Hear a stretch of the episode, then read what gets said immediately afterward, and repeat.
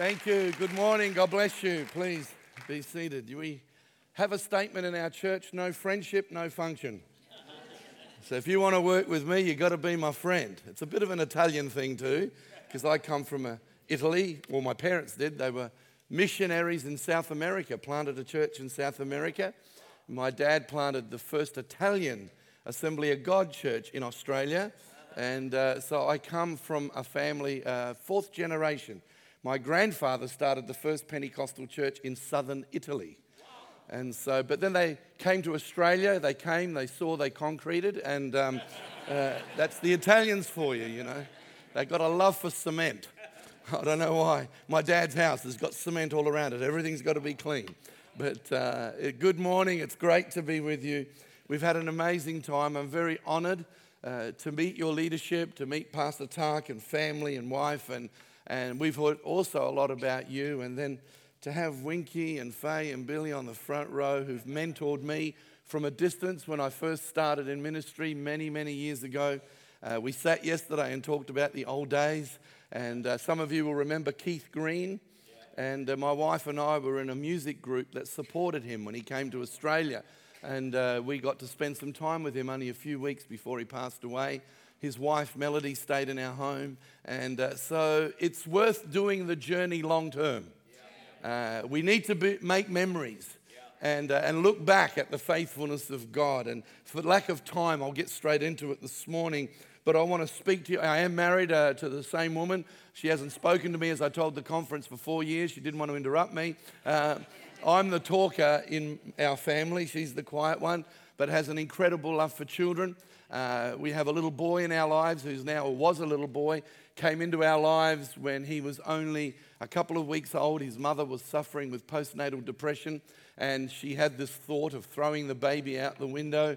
Someone heard about it. To cut a long story short, he ended up in our home, and uh, what was supposed to be a week has been about 17 years.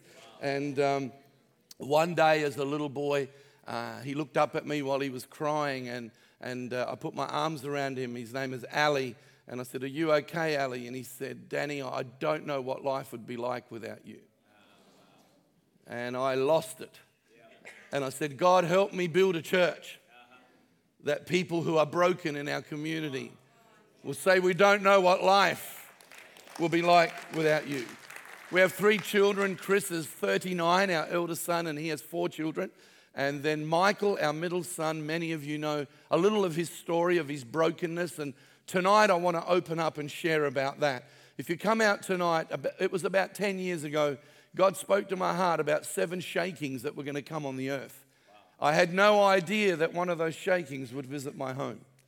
And I'm going to open up a little bit about those shakings tonight, but with good news, because with every shaking, there's a healing, yeah. and God brings restoration. Yeah. And we're in the greatest era, epica yeah. of our time, as God is causing the church to arise.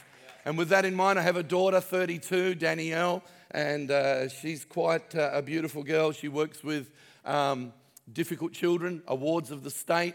Uh, she's, uh, she's not married. My two boys are married, and she just has a heart to give her life away to broken children. So I'm very grateful to God for our family. My wife Sharon's one of 10 and uh, grew up on a farm in Esperance, Western Australia, and uh, saw the hand of God on her family because they couldn't get to church, and saw God literally move on their family as they did church at home on the farm. And I'm Italian and I'm an only child. How does that work out, you know? But my message this morning is increased presence.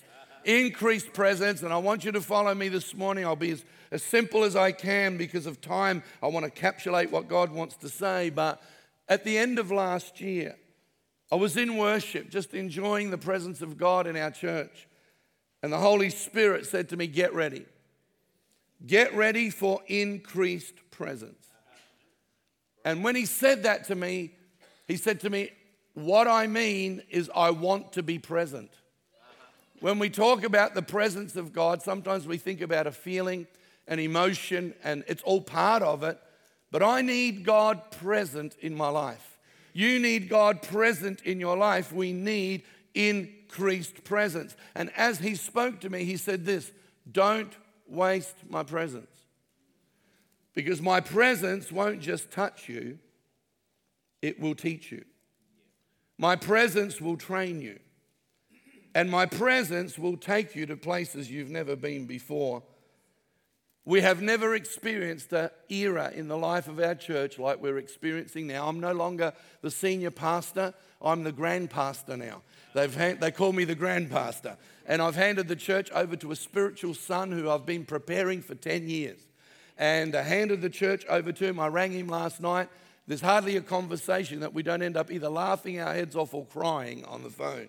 He said on Friday night, the presence of God was so powerful he said we had 60 people in the middle of the worship come and respond to surrender to Jesus Christ on a Friday night service. We're seeing something about the presence of God.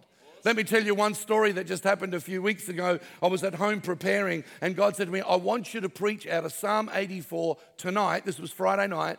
Uh, verse 10 I'd rather be a doorkeeper in the house of the Lord than stand in the tent of the wicked.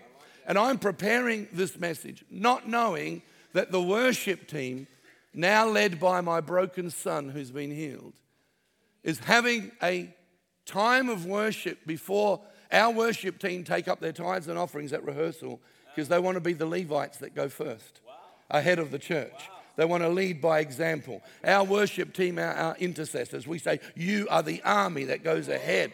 And so they were in worship. And they started to sing, One day in your house, is better than a thousand anywhere. Had no idea I was preparing that message at, at home. I get to church on Friday night, the musicians get up at the beginning of the service and start singing, One Day in Your House is better than a thousand. And I thought, wow, I'm preaching on that tonight. I jumped up, I stopped the meeting, I said, Church, we didn't rig this. This wasn't planned. You need to know God is saying something. And we just sang it and sang it and sang it. Before I got up to preach, I said to my PA, Can you get me the message version of Psalm 84? Because in the message Bible, and I didn't prepare it at home out of the message, but when I got to the uh, platform, I got to the church, I said, I just want to have a look at it in the message Bible. It says, I would rather sweep floors in the house of God than be in the palace of sin on the Greek islands. There's a young lady who's just become a Christian sitting in church that morning, she's only a brand new Christian. She said, God, I need you to speak to me. She had just been invited as a brand new Christian, she's a professional photographer, to go to the Greek islands and be a photographer for a gay wedding. It was her friends that she knew. And as a brand new Christian, she goes, Lord, if I don't go, maybe they're going to think I'm mightier than them and I'll never be able to reach them for you. Yet I have a check in my heart that this might not be good for me as a new Christian. It was going to be two weeks on the Greek islands where they were going to have a major gay party. And she's not gay, but she was friends with these guys. And she said to God, God, you need to speak to me. And he put in her mind Psalm 84. Wow. That morning, she reads Psalm 84, but not in the Message Bible, just in the New Living Translation which doesn't say Greek islands and doesn't say any of that. So I get up and preach and say Psalm 84, and she's a mess. Already she's a mess. But then I said, Church, I just feel to read it out of the Message Bible. And as I read it out of the Message Bible, she fell apart. I would rather sweep floors in the house of the Lord than be in the palace of sin on the Greek islands. She came to the front and cried. Come on, give the Lord a hand of praise. As I look back over my life, and we'll get to scripture in a second, but as I, I want to inspire this morning, most of what we've built our church on, I didn't learn in Bible college. There's nothing wrong with Bible college, and we need the theological training, and we need all that. But I discovered early in my ministry that increased presence is more than just a feeling, but it's the steps of the godly are ordered by the Lord that the Lord will teach us, He will train us, He will take us. At the birth of our vision in 1994, God said, I want you to serve the community with a message of hope, truth, and love. I had no idea what that would mean, but over 20 years, God has been so faithful with divine interruptions where His presence has done amazing things. Two years ago, a young man in our city was murdered. 19 years of age, someone, his friend under drug influence, took a gun and shot him in the head. His mother worked in a funeral parlor. She works with a man from our church and says, I am at the end of my road. My husband left me. We're divorced now.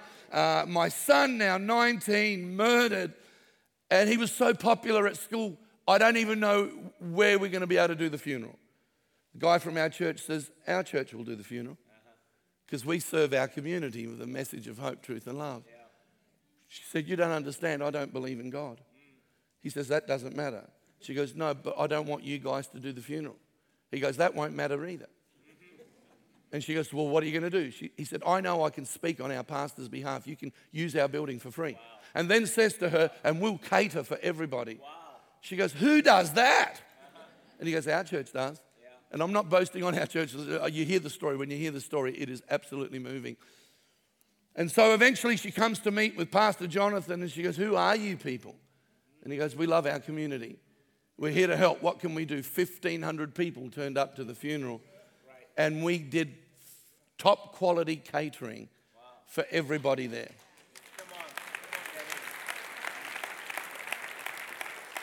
At the end of the funeral, we went our separate ways, obviously, and she gets on Facebook and she says to all her friends, If you loved my son, I want you to meet me at the Glenelg Jetty this coming Saturday morning and wear a yellow t shirt because that was our son's favorite color.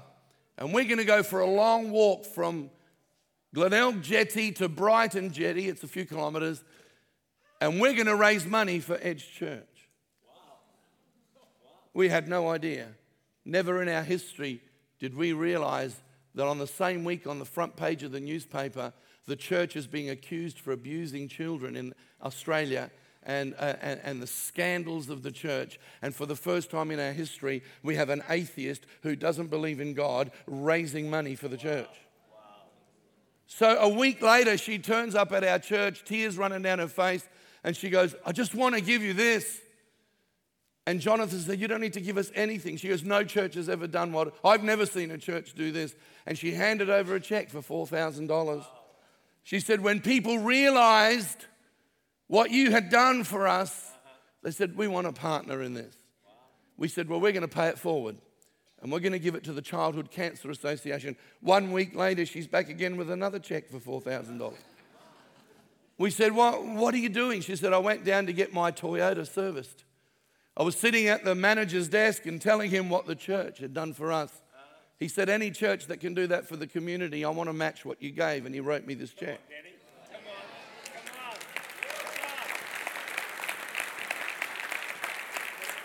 The presence of God is married to the purpose of God. And I believe this church is about to go to another level of influence. Get ready.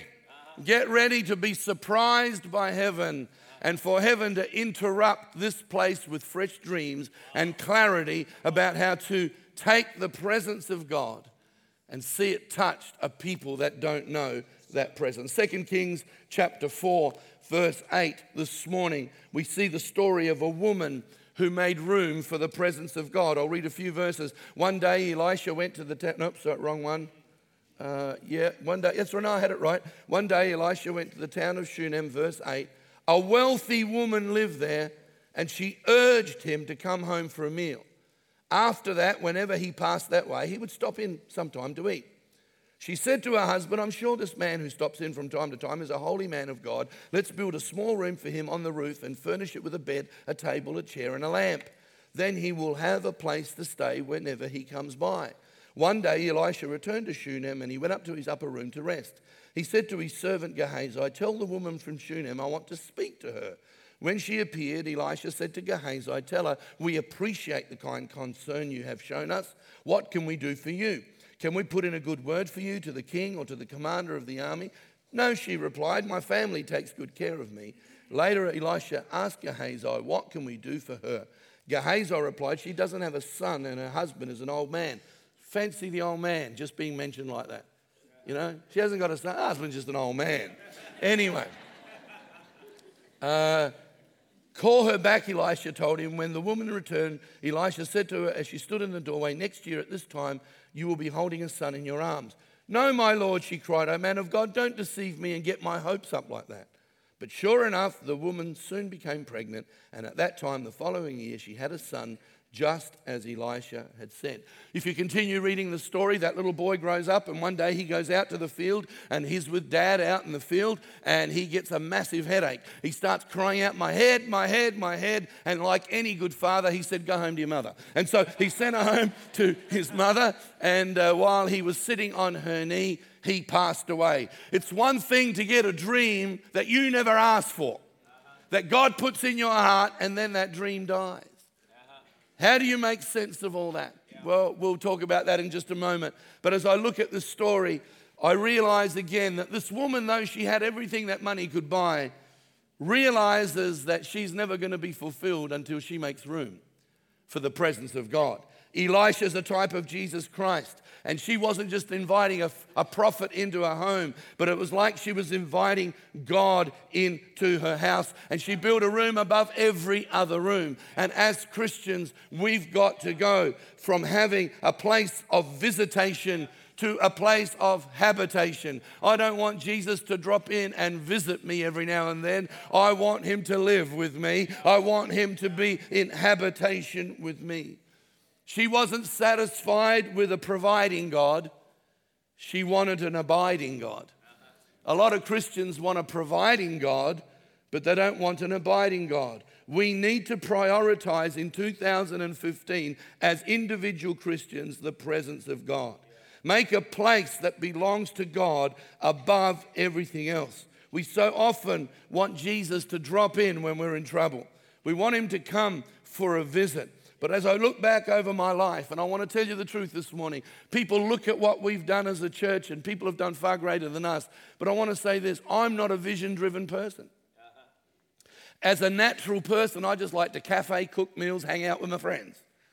I'm a feeler type personality. I'm not much of a thinker. Winky and I get on really good because, you know, uh, I just drool when I hear you speak. But I'm not a thinker. I'm just, I feel it, let's just do it, you know. That's who I am. And yet, I realized once I get revelation, once I get into the presence of God and I get revelation from God, my life gets filled with passion. But my life gets filled with a passion that brings me to a place that drives me because I'm not obliged to. I don't feel I should do. I don't feel I need to. I don't feel I'm supposed to. I feel that I get to. I get to. I get to serve God. It's a privilege. It's an honor we get to. You see, my relationship, sorry, my relationship with God has helped me live in revelation. That removes obligation and expectation. And because of habitation, I live in activation. Do you like all those Asians? There's a lot of Asians in this church. This woman made room for God. Now, I, you know, I'm not a theologian, but one thing I do every day, and please don't take the simplicity of this. I, if every one of you in this room starts to do this, let me tell you, I have journaled all my life every day with God. I've kept a diary with God. All I do is I come to Scripture and I come with expectation. Then I bring meditation. And then I ask God to give me application. Very simple. So every day I read my Bible and I come with expectation. I say, God, I don't know how to live my life without you. Yeah. So, Father, as I read this and I meditate on it, just let me see those things that can help me grow and be what you want me to be. Too many Christians do God in the second person. We do God through church. Uh-huh. And if you do God through church, when your baby dies, you've got nowhere to go. But if you do God one on one, the church becomes an and. It's Christ and the church. And we build the church because we meet Christ first. And what we're doing right now in our church is we're taking churchians and turning them into Christians. We got churchians in our church that say, I don't read my Bible. I don't know my Bible. I just listen to the messages, I listen to podcasts and just hope for the best. And we're seeing people come and become regenerated over the last few years because we're teaching them to come and build a room above everything else for the presence of God. in that room that this woman built, there was a lamp, there was a table and chair, and there was a bed.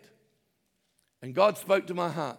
He said, Do you know how many Christian business people, do you know how many pastors are suffering with depression right now?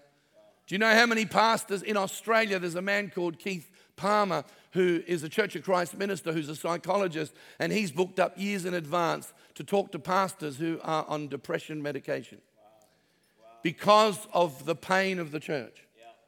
And you know what the Lord said to me? It's because they sat at a table of preparation but never turned on the lamp of revelation. The lamp in this room represents to me, as I was seeing this, as God turning on the light of revelation so we can sit at the table of preparation so that we don't build out of reason, but we build out of revelation. You see, churches are congregations of God's church. There's only one church, God's church. But congregations of His church are all called to do different things. And the last thing you need to do is copy what Danny's doing. The last thing I need to do is copy. However, when we speak, we spark one another up, and in that comes the lamp gets turned on. See, the last couple of days, the lamp's been turned off inside of you, Pastor Tar. And God's going to take revelation, and as you sit at the table and meditate on that revelation, He will show you what to prepare. Then you can lay on the bed of rest because that which God starts, He looks after. We don't have to get stressed. Show me the level of your stress, and I'll show you the level of your trust. Because the level of our stress will show the level of our trust. And when my son hit the wall, I remember being outside my house and I was crying my eyes out, saying, God, why, why, why has this happened in our family? Tonight I'll tell you the story. But as I'm outside our house, I cried out to God and I said, God, I don't understand, but I trust you. And he looked down on me in my spirit. I thought he was looking down to, as a father looks down on his son and he said, And Danny, I trust you. And I go, wow, you trust me? He said, Don't you think when I called you, I didn't know what you were going to go through? And I knew you could handle this. And I'm trusting you. I still felt a little uneasy. And you know, we went on a trip overseas, and I won't tell the story now, but I said to my friend on the plane, I said, I need God to tell me that it's okay because I don't know if I've got the energy to keep going. We land in London. We're in the Qantas Club. A man comes up to my friend and says, Hi, David, how you going? Starts talking to him and then turns to my friend and he goes, Are you uh, from my friend? He said, Are you Danny Guglielmucci? I said, Yes, I am. He said, 15 years ago, you spoke in Toowoomba, Australia at a youth camp. My two sons came to Christ. They are leaders in the kingdom of God today. And God wants you to know don't give up. Good, good. Wow. That happened seven times in a row in a two day period from people ringing me from all over the world while they were in prayer in different parts of the world saying, Danny, don't give up. You see, I can't survive without the lamp. And today I just want to encourage many of you because God's about to put responsibility before this house that's greater than you've ever known before. And yet you're going to feel as a congregation, this is a privilege. This is a privilege. We get to be part of this. It's not going to be obligation, it's going to be revelation. And let me tell you, I've seen people serve God out of obligation and they get bitter, they get twisted, they get all hung up. And I've seen people, because they've turned on the lamp, they've seen amazing things happen. As a church, we've never known what the next step was ahead of time. It's just been one step after the other as God's turned on the lamp. But He is so faithful that even if He turns on the lamp today and things don't happen for 15 years, He is faithful to that which He reveals. Yeah. I was 27 years of age. And I remember God putting in my heart a dream that one day we would be in Singapore and we would be in England. And I thought, that's, I don't know how that's going to happen. To cut a long story short, we now have a campus in England, in Bristol. Our church is called to build according to the pattern, and we're just down the road from John Wesley's chapel, where the Methodist church was birthed. The word method, pattern, and the vision of John Wesley is exactly the vision that we have for our church. In Australia, we have the leader of World Vision called Tim Costello, and Tim's become a personal friend of mine. He was in England, he was in London, he caught a train to Bristol. He walked into our church, got quite emotional. He said, I feel like you're going to finish the work that John Wesley started. He said, I can feel the anointing of John Wesley in this house. We had no idea. It was a God incident, not a coincidence. Two years before, as I said yesterday, for those of you that were here, I stood in John Wesley's chapel and I said, God, do it again. God, do it again. And right now, our church in Bristol is reaching the poor and the broken and feeding people on the streets on Friday night. We drive past George Mueller's place. We, we have the orphanage with the kids. And so, you know, we're continuing the work. And we got senior people in the church going, you know, when we were young in this city, we were praying for someone to come to finish the work that those that have died and gone to heaven saw in a vision. You see, sometimes what one generation will see, the next will complete it. We might not all see it, but it will come to pass if the lamp has been turned on. God told us to go to England, and we've been there now about eight years. But Singapore never came to pass. And I thought, God, I don't know why. Maybe it wasn't meant to be. Until two years ago, a lady walks in off the street. We're showing a video on the screen of testimonies, and we show a video of my PA's daughter who was supposed to die at birth, now 24 years of age, about to go to America to lecture in a college, and the miracle of her story. And a lady walks in off the street, looks up, and goes, I went to school with her. That lady, an Asian lady, had not been walking with God for many years. Her dad, she's an only child, her dad is a treasure of Singapore, Dr. Chow.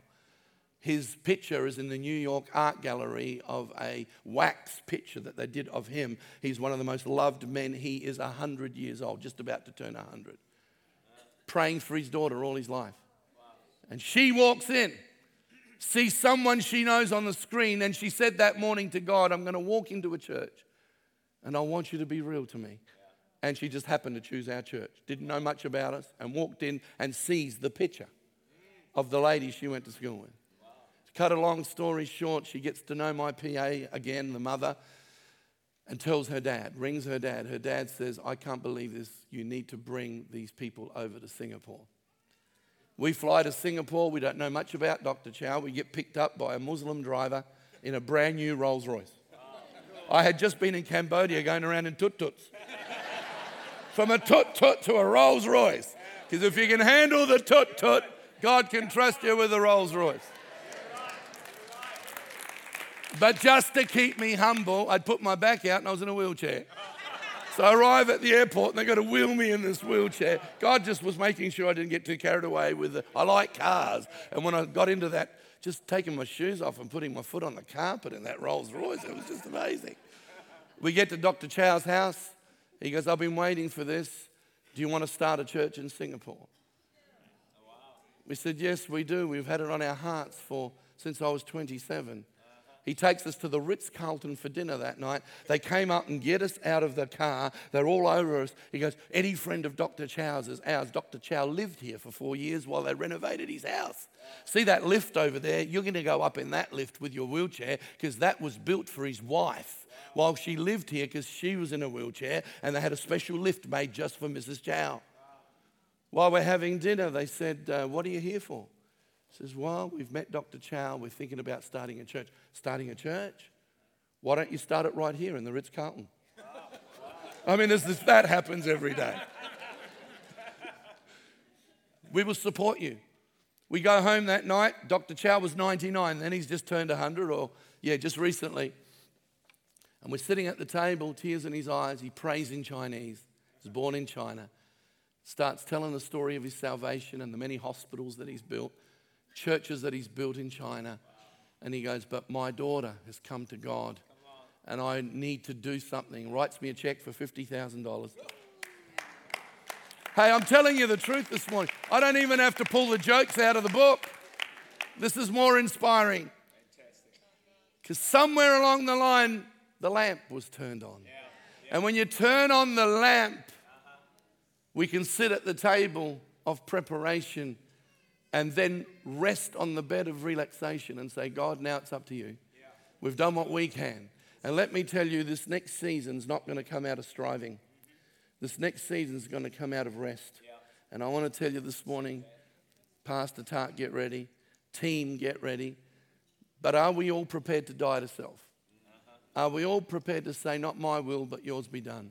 God told me to hand a church over to a younger man when I had more energy than I've ever had, and I could keep leading for another 20 years. But God said, I want you to go to the body of Christ. I want you to go around the world, and I want you to help people build biblical pattern. I want you to bring the Holy Spirit back into contemporary church. It's one thing to have contemporary church, but we need the lamp. We need the lamp of His revelation. We need the lamp of His presence.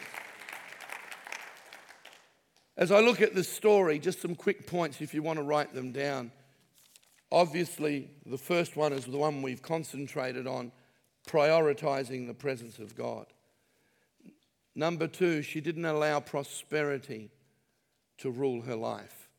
She had prosperity, but prosperity didn't have her. Number three, she was others focused or people focused.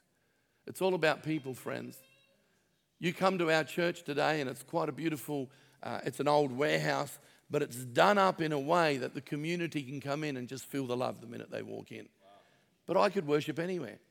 We had people leave our church that were spending too much money on the building, too much money on food. But God began to speak to me in my early formative years of ministry. He said, I want you to build a church that's like your home and that people can come and feel, I'm home, I'm home, I feel at home. This woman built a house because she was others focused. She wasn't self driven, self interest driven. She had prophetic insight.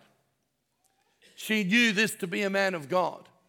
Let me tell you, there's so much confusion in the church. Is he a man of God? Is she a woman of God? Is that ministry good on the platform? But what are they like off the platform? And there is a cleansing coming right now on the church where God is going to rise up people that we can look at and go, that is a man of God. That is a woman of God. This woman was prophetic enough to know that this man carried the purpose and presence of God. And we're coming into a new day. It's not a day of legalism and rules, but it is a day of holiness where God is coming to the church and we're going to be able to have prophetic insight. And Pastor Tart, God's going to connect you to other men that carry your heart. We talked last night about Mary Elizabeth. When Mary met Elizabeth, there was a leaping in the womb because when people are connected together by the will of God, there's a leaping in the womb. There's going to be a lot of jumping around in the next few months and years. I prophetically state that. She had pure motives.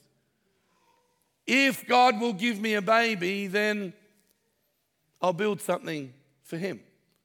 No, unanswered prayer did not embitter her spirit, but she was willing, when God wasn't doing anything in her life, I'm still going to build for others and I'm still going to build outside myself. You see, it's easy to build well. You know, God, I'll, I'll do a deal with you, God.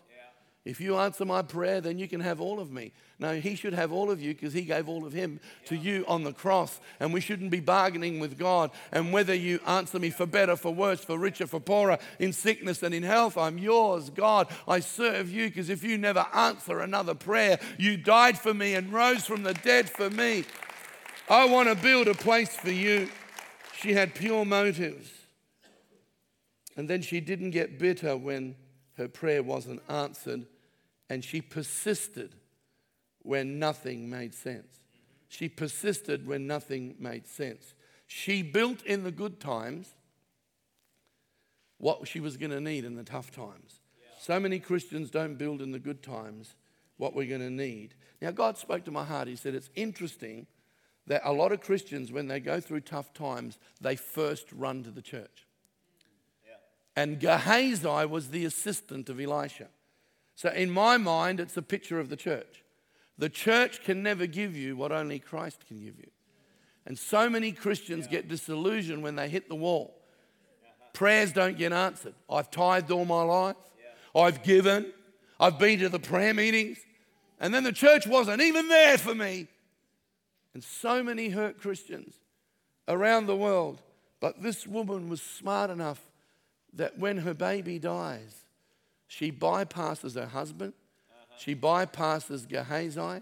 and she goes first of all to the place where the vision was prophesied.